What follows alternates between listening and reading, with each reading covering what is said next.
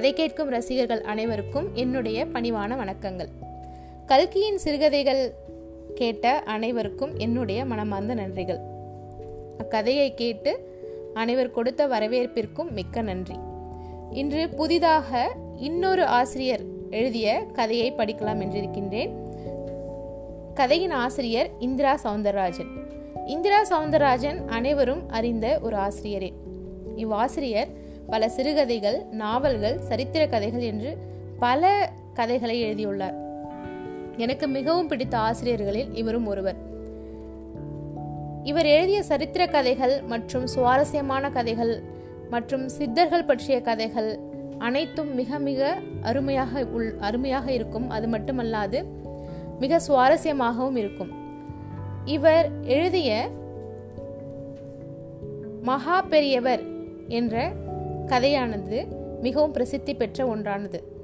இக்கதையில் மகா பெரியவரின் வாழ்க்கை வரலாற்றை மிக அழகாக இக்கதையில் எழுதியுள்ளார். இவருடைய கதையானது இன்று மகா பெரியவர் இந்த கதையை இன்று முதல் நான் ஆரம்பிக்கலாம் என்று இருக்கின்றேன். இந்த கதையின் எண்ணுரை மகா பெரியவர் என்னும் இந்த நூல் என் நூல்களிலேயே மிக பவித்திரமானது. கடந்த நூற்றாண்டில் வாழ்ந்த காஞ்சி பரமாச்சாரியர் என்றும் பெரியவர் என்றும் மகா பெரியவர் என்றும் பக்தர்களால் அன்பாக அழைக்கப்பட்ட காஞ்சி காமகோடி பீடத்தின் அறுபத்தி எட்டாவது பீடாதிபதியான ஸ்ரீ ஸ்ரீ சந்திரசேகரேந்திர சுவாமிகளின் வாழ்க்கை வரலாறு தான் இந்த மகா பெரியவர் என்னும் நூல். தினமலர் ஆன்மீக மலரில் தொடராக வந்த இந்த அரிய விஷயம் இப்போது நூலாக வருகிறது. இது முதல் பாகம்தான். சில மாதங்களில் இரண்டாம் பாகமும் இதேபோல் வந்துவிடும். பெரியவரின் அருளுக்கு பாத்திரமானவர்களில் நானும் ஒருவன். அவரை வியந்தும் நெகிழ்ந்தும் வாழ்ந்து கொண்டிருப்பவன். அவர் பூத உடல்தான் மறைந்துள்ளது. அவரது பேரொளியான ஆத்மா அழியாத பெருவாழ்வு கொண்டது. அது நாம் தியானிக்க தியானிக்க நமக்கு நல்வழி காட்டும்.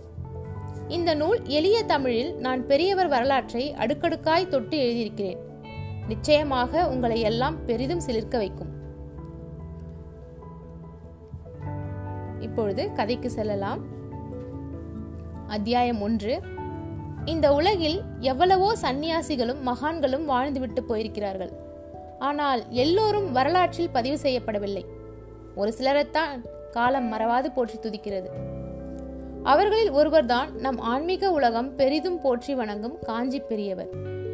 காஞ்சி காமகோடி மடத்தின் அறுபத்தி எட்டாவது பீடாதிபதியான இவர் ஸ்ரீ சந்திரசேகரேந்திர சங்கராச்சாரியார் என்று ஸ்ரீ மடத்தின் வழக்கப்படி அழைக்கப்பட்ட போதிலும் காஞ்சி பெரியவர் என்று சொல்லப்பட்ட வாஞ்சை மிகுந்த சொல்தான் ஜனங்களிடம் பெரிதும் பயன்படுத்தப்படுகிறது. காஞ்சி பெரியவர் என்கிற விழிப்பே முன் நிற்கிறது. இன்று காஞ்சி பெரியவர் என்று கூட கூற தேவையில்லை. பெரியவர் என்றாலே போதும். அது அவர் ஒருவரைத்தான் குறிக்கும். ஓர் ஆச்சரியம் போல கடவுள் இல்லை என்று கூறியவர் பெரியார். அவர் மறுத்த கடவுள் தத்துவத்தை உலகிற்கு உண்டு என்று போதித்து கடவுளாகவே வாழ்ந்தவர் பெரியவர். பெரியாருக்கும் பெரியவருக்கும் ஒரு எழுத்துத்தான் வித்தியாசம். அதனால் இவருக்கும் சமூக நலன் மிக பெரிதாக இருந்தது. அதனால் இருவரையுமே காலம் பதிவு செய்து கொண்டு விட்டது. இதை அறிஞர் உலகம் ரசனையோடு பார்க்கவும் செய்கிறது. பெரியவர் என்னும் பெயரின் பின்பாதியில் யார் என்கிற கேள்வி இருக்கிறது. அது யார் கடவுள் என்று கேட்பது போல் உள்ளதாம். பெரியவர் என்னும் பெயரின் பின்பாக பின்பாதியில் அவர் என்னும் பதம் பதில் சொல்வது போல ஒளிந்துள்ளதாம். அதாவது பெரியார் கேட்ட யார் கடவுள் கேள்விக்கு அவரே கடவுள் அதாவது பெரியவரே கடவுள் என்பதாக உள்ளதாம். இப்படி ஒரு பெயரனை கொண்டு அர்த்தங்களை உருவாக்கிக் கொள்வது ஒரு புறம் இருக்க நிஜத்திலும் பெரியவர் தான் வாழ்ந்த காலத்தில் ஆன்மீக உலகுக்கு கடவுளாகத்தான் இருந்தார். கடந்த நூற்றாண்டின் இறுதியில் ஆயிரத்தி தொள்ளாயிரத்தி தொண்ணூத்தி நான்காம் ஆண்டு ஜனவரி எட்டாம் தேதி பெரியவர் முக்தி அடைந்தார். கடந்த இரண்டாயிரத்தி பதினாறு ஆண்டு வரை கணக்கிட்டால் அவர் அமரத்துவம் அடைந்து இருபத்தி இரண்டு ஆண்டுகள் கழிந்துவிட்டன. ஆனாலும் பெரியவர் தான் வாழ்ந்த நாளில் சிந்திக்கப்பட்டதை விட மிக அதிகமாக இன்று சிந்திக்கப்படுகிறார். அவர் அருளுரைகளை வெளியிடாத இதழ்களே இன்று இல்லை எனலாம். தொலைக்காட்சியிலும் அவரது தெய்வத்தின் குரல் தினமும் எதிரொலித்தபடி உள்ளது. அவர் மகா சமாதி அடைந்த காஞ்சி மடத்து பிருந்தாவனம் இன்று தினமும் பக்தர்கள் அலைமோதும் ஒரு திருத்தலமாகவே ஆகிவிட்டது. மகான்களை பொறுத்த அளவில் அவர்கள் உடல்தான் அழிகிறது. ஆன்மா பேரொளியோடு பக்தர்கள் உலகில் அழியாது வலம் வந்தபடியே தான் இருக்கிறது. அப்படி வலம் வரும் வேளையில் அந்த ஆத்மா நிகழ்த்தி வரும் அற்புதங்களுக்கு ஒரு அளவில்லை. இத்தொடர் பெரியவரின் வரலாற்றை சொல்வதோடு அவர் நிகழ்த்தாமல் நிகழ்த்திய அற்புதங்களையும் சொல்ல இருக்கிறது. இன்று நாம் ஒரு நவீனத்துவமான விஞ்ஞான வளம் சிறைந்த ஒரு வாழ்க்கை பாட்டுக்குள் இருக்கிறோம். பள்ளிக்கூடம் பக்கம் மழைக்கு கூட ஒதுங்கிடாதவர் வசம் கூட இன்று கைபேசி உள்ளது. அது உலகையே உள்ளங்கைக்குள் கொண்டு வந்து விடுகிறது. எல்லோருக்கும் எல்லாமாக ஆகிவிட்டது. அதை ஆறாவது பூதம் என்று சொன்னால் அது துளி கூட மிக இல்லை காலத்தின் ஒரு கோலம் இரு- ஒரு புறம் இருக்க இருக்க மறுபுறமோ ஒரு குட்டிச்சந்தில் உள்ள மிகச்சிறிய கோயிலில் கூட இன்று அசாதாரணமான கூட்டம் கூடுகிறது. அதில் பிரதோஷம் போன்ற நாட்களில் கூடும் கூட்டத்தில் எல் விழக்கூட இடமில்லை. திருப்பதி ஸ்ரீரங்கம் மதுரை சிதம்பரம் சுவாமிமலை திருவண்ணாமலை ராமேஸ்வரம் பழனி திருச்செந்தூர் என்று எங்கு போனாலும் கூட்டம். ஆக மொத்தத்தில் விஞ்ஞானமும் மெய்ஞானமும் ஒன்றோடொன்று போட்டி போட்டுக்கொண்டு வளர்ந்தபடி உள்ளன. இது வளர்ச்சியா இல்லை வீக்கமா என்பதிலும் ஒரு குழப்பம். உண்மையில் எது ஞானம்? அதில் விஞ்ஞானம் எப்படிப்பட்டது? மெய்ஞானம் எப்படிப்பட்டது? இதை பாமரனுக்கும் புரியும் விதத்தில் சொன்னதோடு சொன்ன வண்ணமே முக்தி அடையும் வரை வாழ்ந்தவர் மகா பெரியவர். அவர் இம்மண்ணில் வாழ்ந்த காலம் நூறு ஆண்டுகளுக்கு நான்கு மாத காலம்தான் குறைவு. அத்தியாயம் இரண்டு. பதிமூன்று வயதில் துறவு மேற்கொண்டதில் இருந்து எண்பத்தி ஏழு ஆண்டு கால சந்நியாச வாழ்வை வாழ்ந்த அந்த மகான் இந்த பாரத பூமியில் செல்லாத இடமில்லை. அவர் கால்படாத மாநிலம் என்று ஒன்றை கூட சொல்ல முடியாது. ஆதிசங்கரரின் அடியொற்றி அத்வைத கருத்துக்களோடு அவர் மேற்கொண்ட யாத்திரைகள் அதில் அவருக்கு கிடைத்த அனுபவங்கள் அப்போதெல்லாம் அவர் ஆற்றிய பேருரைகள் அதில் நாம் தெரிந்து தெளிய மின்னிடும் கருத்துக்கள் என்று அவர் வாழ்வே ஒரு இறைகொடை. அவர் இறைவன் ஒருவனே என்கிற கருத்தை வழிமொழிந்த ஓர் அத்வைதியாக இருக்கலாம். ஆனால் அந்த ஒருவன்தான் நாம் உணர பலமாக இருக்கின்றான் என்பதை அவர் நமக்கெல்லாம் உணர்த்திய விதம் அற்புதமானது. பெரியவரின் பின்புலம் இந்து மரபாக இருக்கலாம். ஆனால் அவரை மதம் கடந்து மற்ற மதத்தவர்களும் நேசித்தார்கள். கடவுள் இல்லை என்னும் நாத்திகர்கள் கூட பெரியவரின் தவத்தையும் அவர் கருணையையும் கண்டு வியந்தார்கள். இந்த தொடர் அவர் பிறப்பில் இருந்தே ஆரம்பமாகிறது. அப்போதுதான் அவரது தெய்வீக சிறப்பை பாமரர்களாலும் புரிந்து கொள்ள முடியும். கடந்த நூற்றாண்டு மனிதர்களில் ஒரு மகாத்மா காந்தியை நமக்கு தந்தது கவிஞர்களில் ஒரு பாரதி கிடைத்தார்.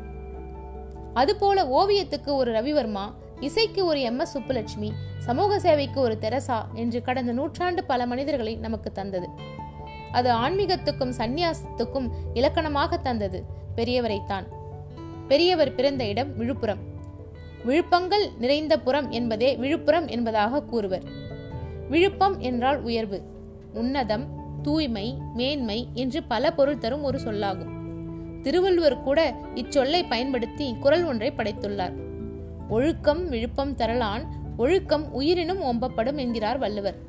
அவர் கூற்றுப்படி இங்கே விழுப்பம் என்னும் சொல்லுக்கு மேன்மை என்பது பொருளாகும்.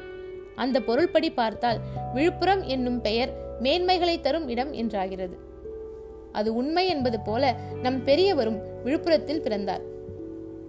பெரியவரின் பெற்றோர் பெயர் சுப்பிரமணிய சாஸ்திரி மகாலட்சுமி அம்மாள். ஆயிரத்தி எட்நூற்றி தொண்ணூத்தி நான்காம் ஆண்டு மே மாதம் இருபதாம் தேதி அனுஷ நட்சத்திரத்தில் பிரதமை திதியில் பிறந்த பெரியவர் தன் பெற்றோருக்கு இரண்டாவது மகன். இவருக்கு முன் பிறந்தவர் பெயர் கணபதி. எனவே இவருக்கு பெற்றோர் சுவாமிநாதன் என்ற பெயரை வைத்தனர். பெரியவருக்கு பின்னர் ஒரு பெண்ணும் அதற்கு பின்னர் மூன்று ஆண் குழந்தைகளும் உண்டு. ஆக பெரியவரின் பெற்றோருக்கு மொத்தம் ஆறு பிள்ளைகள். அவர்கள் பெயர்களை வரிசைப்படுத்தினால் அதில் ஓர் அபூர்வ ஒற்றுமை தெரியும். முதலாமர் பெயர் கணபதி. அடுத்து நம் பெரியவர் சுவாமிநாதன். மூன்றாவதாக லலிதாம்பாள். நான்காவதாக சாம்பமூர்த்தி. ஐந்தாவதாக சதாசிவம். ஆறாவது கிருஷ்ணமூர்த்தி. இந்த பெயர்களே நம் இந்திய மரபில் ஆதிசங்கரர் வகுத்து தந்த ஆறு விதமான வழிமுறைகளை கொண்டிருப்பது புலனாகும்.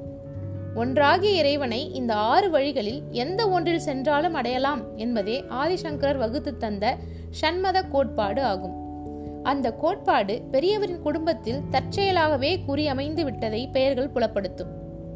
கணபதி காணாபத்தியம் என்னும் வழிமுறையையும் சுவாமிநாதன் கௌமாரம் என்னும் வழிமுறையையும் லலிதா சாக்த வழிமுறையையும் சாம்பமூர்த்தி சௌரம் எனப்படும் ஆரிய வழிபாட்டையும் சதாசிவம் சைவ நெறிமுறைகளையும் கிருஷ்ணமூர்த்தி வைணவ நெறிமுறைகளையும் நமக்கு உணர்த்துகிறது. இது தற்செயலாக அமைந்த அதிசய ஒற்றுமையாகும். பெரியவரின் பிறப்பில் இந்த ஒரு அதிசய ஒற்றுமை மட்டுமல்ல பல அதிசய சிறப்புகள் கொட்டி கிடக்கின்றன. அவற்றை வரிசையாக பார்க்கலாம்.